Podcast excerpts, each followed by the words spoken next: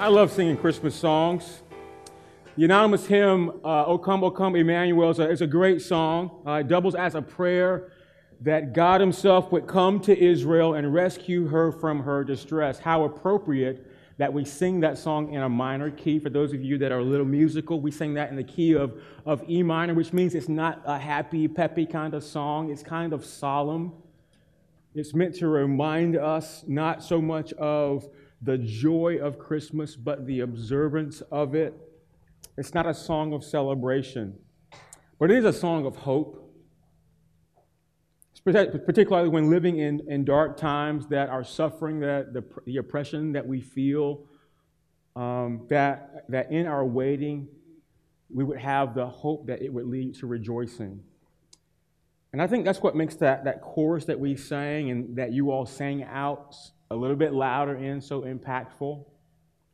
It's kind of the echo, the cry of our hearts. Rejoice, rejoice, Emmanuel shall come to thee, O Israel. Those words don't just apply to old ancient Israel, they apply to us as well. But, but here's where the author of this, this hymn so appropriately captures the, the, the thought that he conveys. The, the joy comes in the hope of deliverance, not in the actual experience of deliverance. And Israel's hope was that God would come and redeem them. And it's in view of that hope that they waited.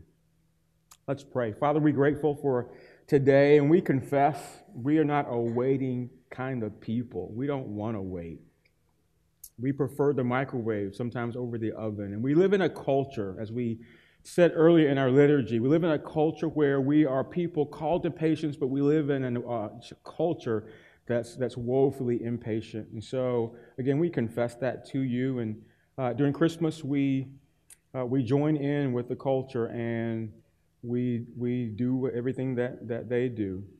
Yet you call us to wait. And so, Lord, help us. Help us during this Advent season to, to see the purpose of our waiting and in that purpose, Lord God, to, to know that we don't wait alone. God, give us the, uh, the, the ability to wait faithfully. And as we unpack the scriptures today, we pray that you would help us to wait with a little bit of joy. And we pray this in Christ's name. Amen and amen. So we've been experiencing Advent. We've been observing Advent as a church the last four weeks. This is the fourth Sunday of, of Advent.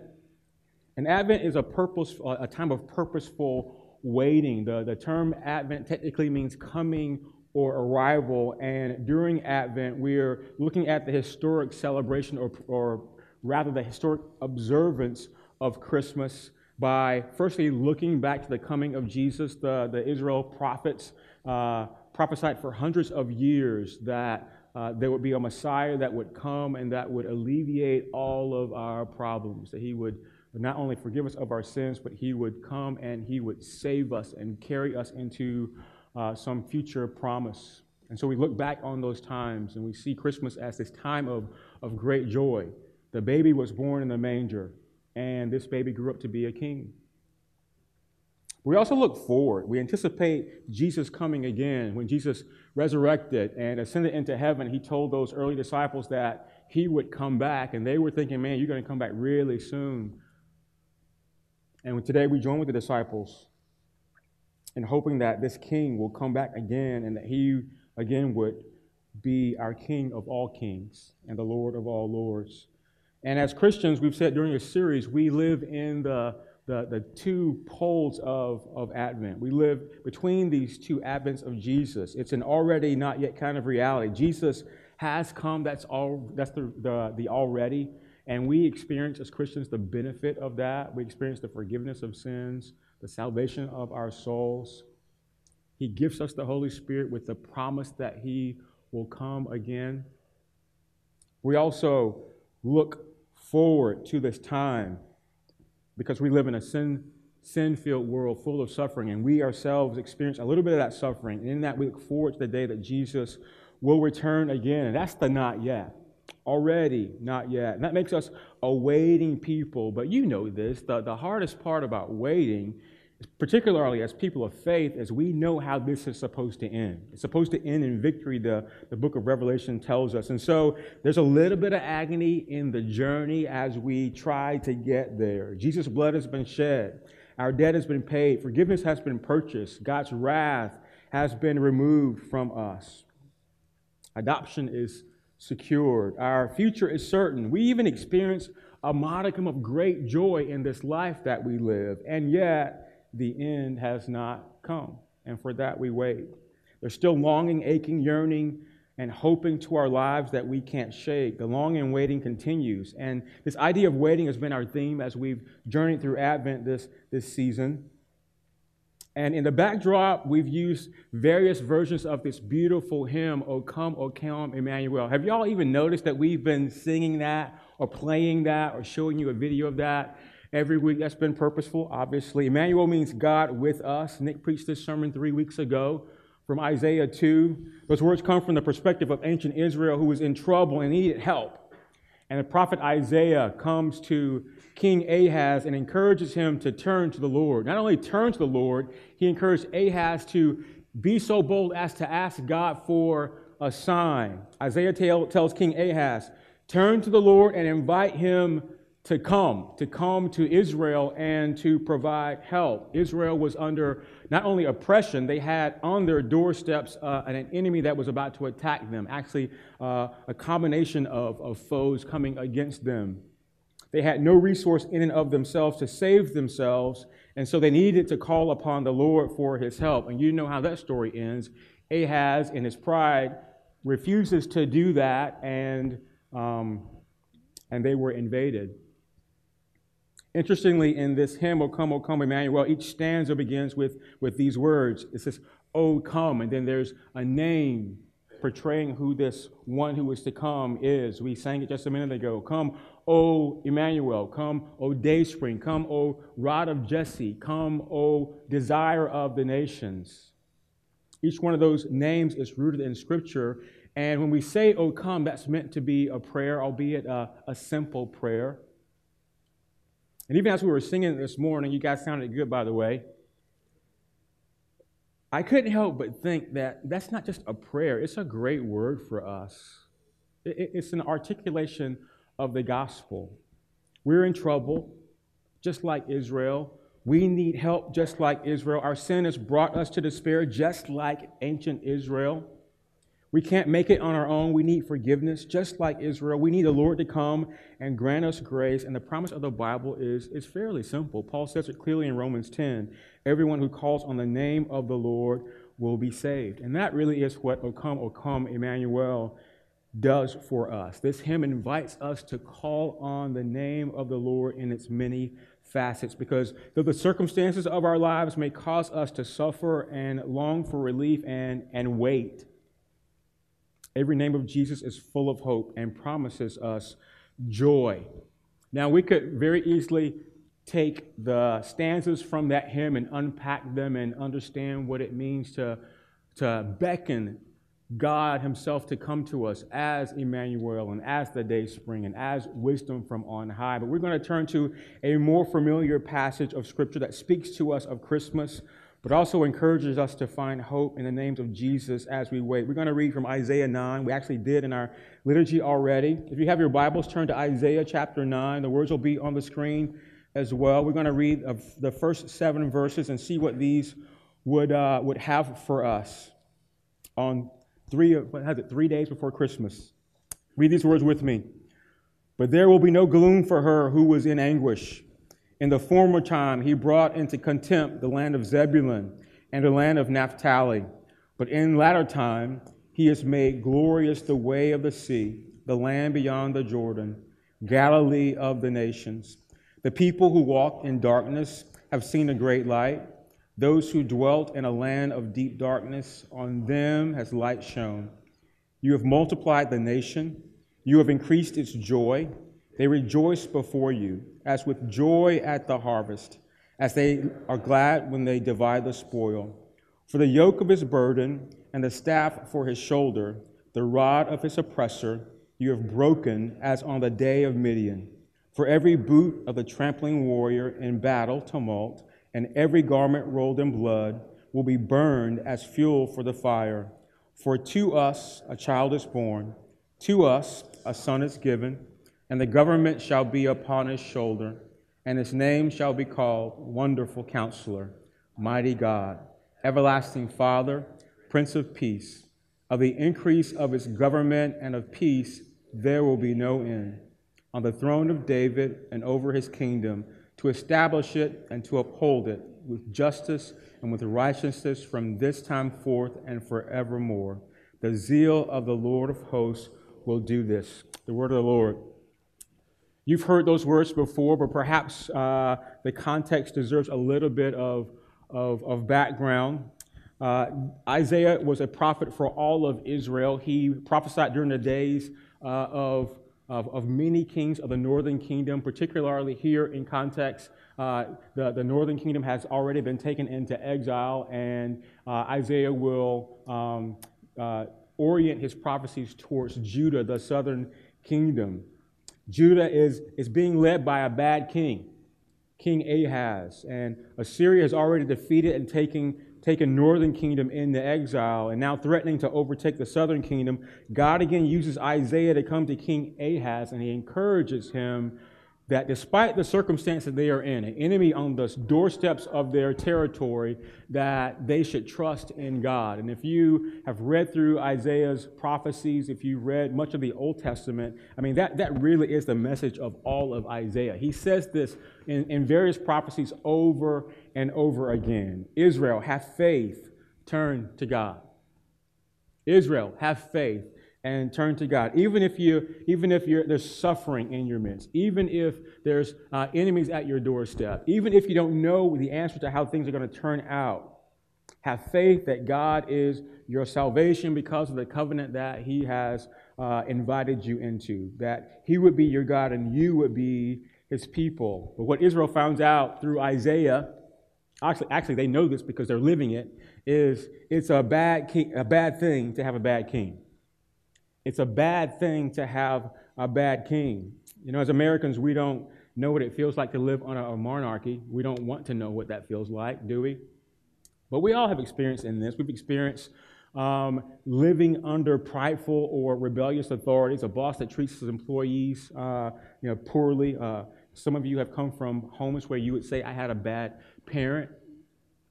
Maybe you had a sibling or a friend that, that tries to control you or tell you what to do, and I mean, you, you have to live with that. And it makes living with and under these people uh, uh, kind of tyrannical, right? Uh, those people are kind of hard to deal with.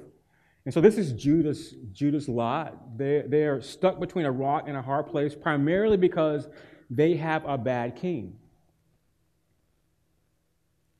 And in the backdrop of Isaiah's words, particularly in verse 1, the Bible is telling us that God comes to his people and alerts them through the prophet that he sees their suffering and he plans to intervene. And in this case, what we're seeing initiated through Isaiah's prophecy here in chapter 9 is he's launching the salvation of the world. And he's going to do it through a baby that's going to be born uh, to a virgin.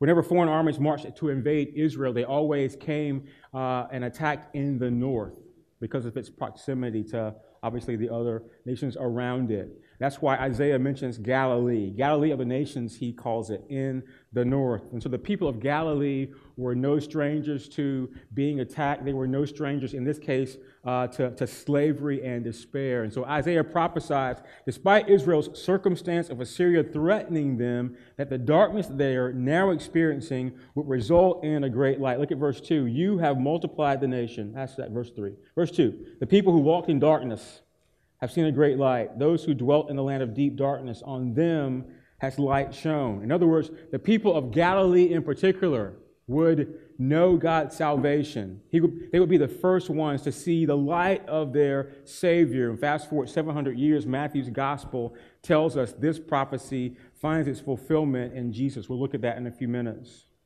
And so Isaiah prophesies that the people who walk in darkness have seen a great light. With light, there's joy. And so here's what Isaiah is saying Joy is coming. Hold on. He tells them why in verse 3. You have multiplied the nation, you have increased its joy.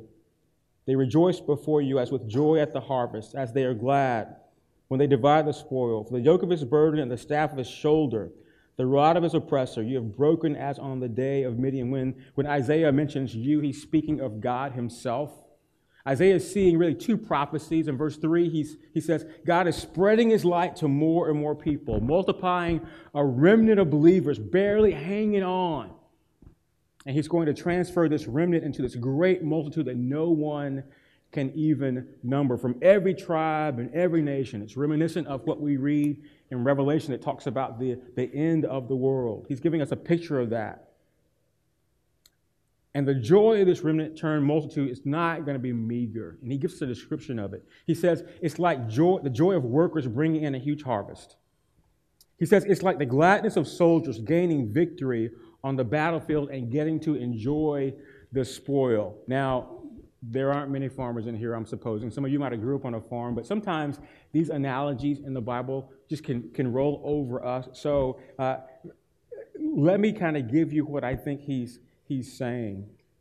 He's, he's giving us this analogy. It's like getting a bonus on payday. He says, This is the kind of joy that you're going to experience when, when God brings this light into your midst. It's going to be a Christmas bonus. And when you open it up, like you're going to like faint on the floor. He says it's like it's like the locker room of the Washington Nationals right after winning the World Series. Did you see the pictures on the news of that? Like champagne popping everywhere. Guys are like turned upside down, drinking out of kegs and stuff. And that, it, it was it was that kind of joy. Joy. I probably shouldn't have said that in church, right? Joy unspeakable and full of glory kind of joy, like exuberant joy. That's the joy that this light is going to bring to their lives, to our lives. And then verse 4, he gives us another picture of what this darkness uh, light is going to do. Isaiah says, he, he says, it's going to be like the, a freedom fighter. And he mentions Gideon, so he's talking about the likes of, of uh, Midian, so he's talking about the likes of Gideon and Judges. Gideon was a reluctant leader that God used uh, with a very small army to, uh, to come against and break the power against all of Israel's oppressors. And so Israel should, should anticipate this kind of light coming, but more than that, they should anticipate the joy that comes from having a king like this, a, a good king. He'll deliver them from their oppression. And in verse 6, verses familiar to all of us, he tells us how this is going to happen. Look at verse 6. For to us a child is born, to us a son is given, and the government shall be upon his shoulder and his name shall be called Wonderful Counselor, Mighty God, Everlasting Father, Prince of Peace. Uh, pastor friend of mine, very well known in the Christian world, Ray Ortlund says, God's, God's answer to everything that's ever plagued like modern society is a child. But not just any child, a special child. And Isaiah describes this special child. He'll be born in the lineage of David, and God is going to bestow on him four unique titles Wonderful Counselor, Mighty God, Everlasting Father, Prince of Peace. He's, he, he's going to be the Messiah himself. He's going to be able to give us direction. He'll be an everlasting Father, which means he'll have an everlasting kingdom, a kingdom that will not end. He's going to be, uh, bring a peace that will never end, and his kingdom will be a kingdom of justice. This would have been an important picture for ancient Israel in this critical moment of their history. Why? Because they were stuck between a rock and a hard place. They couldn't have moved left or right without, without any relief. This picture of this coming king who'll bring righteousness, peace, and joy. It's what they needed, it's what they yearned for, it's what they longed for. But this really is an important picture for us, too. Why would I say that? Because we want justice. We might not articulate it that way, but we see things that are wrong in our world and we want them to be made right, and that's what justice is. We see crimes and bad government and kids being taken advantage of. We see injustices left and right, and some of us even think this, even if you don't say it. If, there's, if there was a God in heaven, there, there, there shouldn't be this kind of injustice in our world. But here's where prophets like Isaiah and throughout the Bible would, would encourage us hold on, don't, don't lose sight, don't lose your hope, because the Bible tells us in verses like this that justice is on the way, that all wrongs that you see and that you experience will be made right, that, that all bad is going to be dealt with. There's, there's justice coming our way because there's a king coming who'll set everything right. No one will be looked down upon because of their ethnicity or the color of their skin or their last name or what they do or don't have. It will be a kingdom of righteousness. God will make a way for all relationships to be made right. Don't we long for this? Even if you can't articulate it, this is, the, this is what we're waiting for. This is the grand waiting that, that so, um, so plagues us. We're waiting for someone to care for us. We're waiting for someone to bring peace and justice and to make things right. If only our lives were under the kingship or because we're Americans, that the headship of someone who could bring this kind of stuff about, even in the moments where life is not all we wanted to be if we knew that it were coming, it would help carry us on. And I, I would argue it would be worth the wait. That's what Isaiah is saying. We're not Brits. We're not living under a monarchy. We don't want to. We don't even like the idea of having a king over us, but we're all waiting and wanting those who lead us to be right, which means we want them to be righteous. And so for 700 years, the Jews were waiting for a king like this, like, like Isaiah depicts in Isaiah 9, who would end their oppression, bring them out of exile, and bring peace. And this passage reminded them, it gave them hope, really. Your waiting is not in vain. That, that king, he's coming.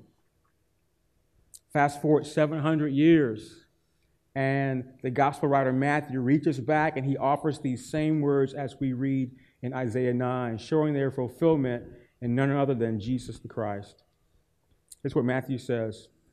Verse 12 Now, when he heard that John had been arrested, he being Jesus, he withdrew into Galilee. And leaving Nazareth, he went and lived in Capernaum by the sea in the territory of Zebulun of Naphtali, so that what was spoken by the prophet Isaiah might be fulfilled. The land of Zebulun and the land of Naphtali, by the way, uh, the way of the sea, beyond the Jordan, Galilee of the nations, Galilee of the Gentiles. The people dwelling in darkness have seen a great light. And for those dwelling in the region and shadow of death, on them a light has dawned.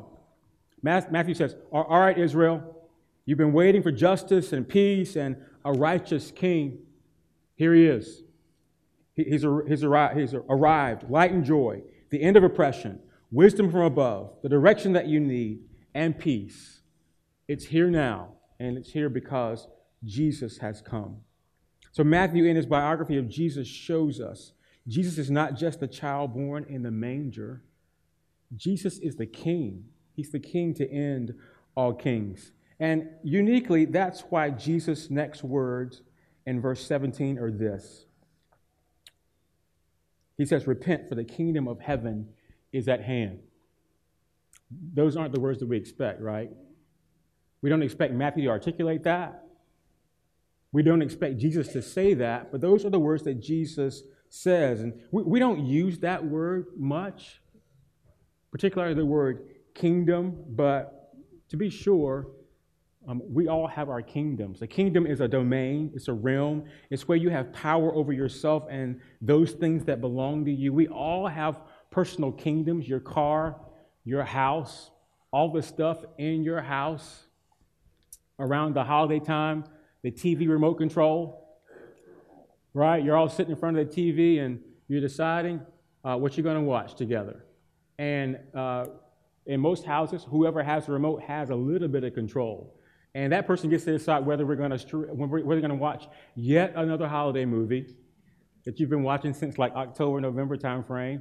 Whether you're going to watch, uh, you're going to stream something on Disney Plus, maybe watch Baby Yoda a little bit, uh, or perhaps you could do the right thing and watch a little football right? Watch some sports. But here's the thing with, uh, with our, our kingdoms we're, we're protective over them. We don't want anybody telling us what to do in our kingdom, and we don't, we don't want anybody invading our kingdom. And that, that's, that's what Jesus came to do. That, that's Jesus' purpose. That's what he's saying here in Matthew 4. He came to be a king over everything in your life. There's one occasion that the disciples came to Jesus and they asked him to teach them how to pray. And Jesus, uh, he says this When you pray, say this Thy kingdom come, thy will be done. And so when Jesus tells his disciples to pray like that, he's telling them to pray that they would ask God to remove their kingdom from themselves and help them submissively, submissively give themselves to Jesus' kingdom. That's a bold prayer.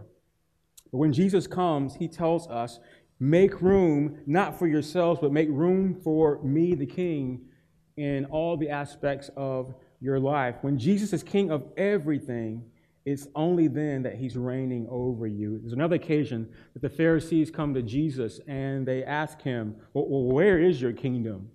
And we learn in Luke's gospel, Jesus says uh, a summation of this the kingdom of God is really wherever I'm reigning. Specifically, he says it's in the midst of you, it, it, it's in you.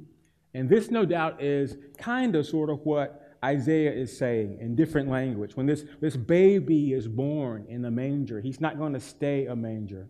He's going to grow in the likeness of God, and he's going to live a perfect life because we can.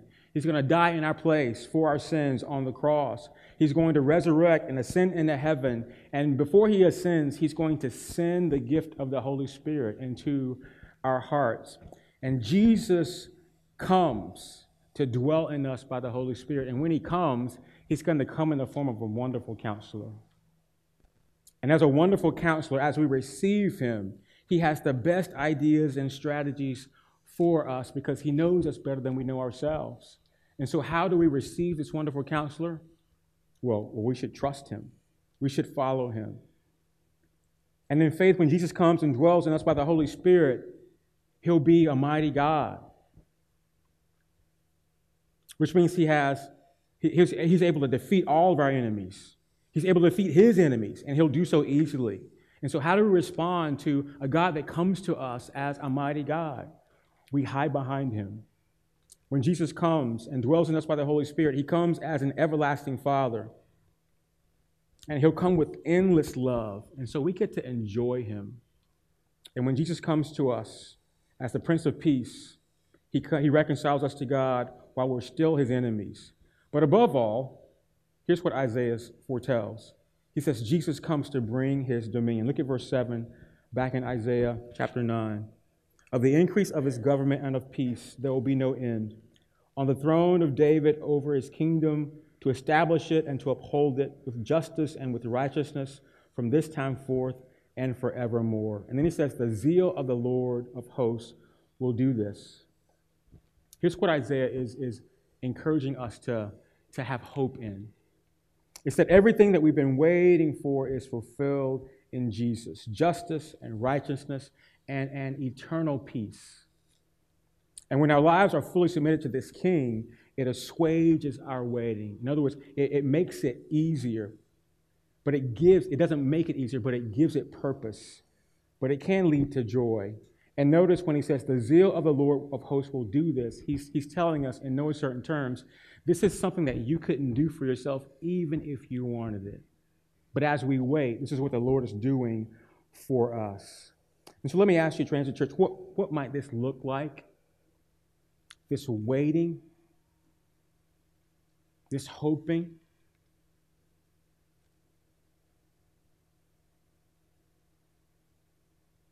But more importantly, just this idea of wanting something that leads to joy.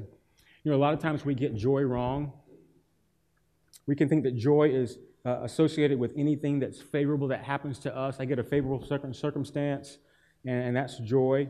Everything in life being okay, that's joy. Sometimes we say joy is just me being happy in the different parts of my life. Having a new baby, a new car smell, unexpected gift from someone that, that you know, or perhaps it's a gift from someone you don't know. This happened to our family this week. Uh, my wife sent out a, a group text to our family, and the picture was this beautiful bright orange box. Guess what was on the inside? Jeni's ice cream. Like six pints of Jeni's ice cream. And here's what made the joy even better. We had no idea who sent it to us. It's this beautiful card with beautiful words of, of warmth toward our family. And we had no idea who it came. Oh, I found out who it was later on that day. But for the moment, there's a joy that came with that gift. And sometimes, you know, things like that bring us joy. The Bible doesn't describe joy like that. And so we can be confused as to where actual joy comes from. Biblically, here's joy joy is when you live with Jesus as your king. That's what Matthew is telling us. Joy is when you choose to live with Jesus as your king. So naturally, the natural question for someone who waits is, well, well, how do I get this kind of joy? And we have to look no further than Jesus' own words in Matthew 4:17. And here's what Jesus says. These words are going to surprise you. Jesus says, repent. Some of you are like, oh, Jeff, how can you say that on like three days before Christmas? Those, that's not a Christmas sermon. That's not the word I was expecting to hear. Why couldn't you say something like peace and righteousness and, and baby Jesus and like stuff like that? That's what we want to hear on Christmas. Goodwill to all and peace toward men, not repent. I mean, who says that? Jesus says it. Jesus says, repent. Jesus says the kingdom of God is near you, which means the king, the king himself is, is near you as well. And the king, with his kingdom, brings righteousness, peace, and joy. And Paul would add, in the Holy Spirit. Repent means to turn. And so when you repent, you're turning from all those parts of your life where Jesus isn't king, and instead you're turning with your life uh, away from lives lived without Jesus, and you're turning uh, to where He has unhindered sway over all of your life, all that you do, all that you say, all that you think. It's trusting Jesus. I, I, in my mind, I, I want to say it's simply trusting Jesus. But I mean, really, there's, there's no way to simply trust Jesus. And in fact, I think uh, a word for us today is some of the ways we lack joy are connected to the ways that we're not trusting. Or maybe I'm just talking to myself. And so here's repentance. Repentance is turning to the reign of Jesus over our lives. And when we do that, we can have joy. Joy is when you live with Jesus as your king. Ultimately, what we celebrate at Christmas is, is this idea. This child born on Christmas is the king to end all kings. He saves us from our failures. He lifts us, uh, he lifts us by his own justice and righteousness. He's Jesus Christ the Lord, our crucified, risen, reigning, and our coming Savior. And to bring this full circle, that's why we sing songs like O Come, O Come, Emmanuel. Here's what this the, the, the O, the O come signifies. It expresses the overflowing joy in the ways the King has already brought redemption. But it's also the tearful yearning of the, of the not yet. Our, very lives yearning and longing for the yet to come redemption. It's the glorious promise uh, of, of, of glory that we have yet to see but that we hope in the consummation of this world a new heaven and a new earth, new bodies, no more sin. And so, what are we left with? We're left with, with, this, with this hopeful confidence. Jesus is going to do exactly what he said. He's going to come. And as we wait, what do we do? We cry out, rejoice to, to our own hearts. Rejoice, Emmanuel shall come to thee, O Israel. Transit Church, rejoice. Rejoice. Let's pray. Father, we're grateful for these words of hope. Thank you that we can hold on to your words when our hearts grow faint, when the waiting is hard, when we feel the pressures of life and the world coming against us. Lord, when our, our belief fails us, you leave us with words of hope you encourage us to rejoice. Rejoice because we serve a God who won't fail. Rejoice because God will be, uh, uh, he, he'll, he'll give credence to his words. Rejoice because what God has said he'll do, he's already proven that to us. Rejoice because of the hope of the Holy Spirit within you. Rejoice at Christmas because a Savior is born. We thank you for Jesus. We thank you for the hope He is. And even in our waiting, Lord, we rejoice on Christmas Day and we say, Come, Lord Jesus. Would you come and save us again? And it's in his name we pray. Amen and amen.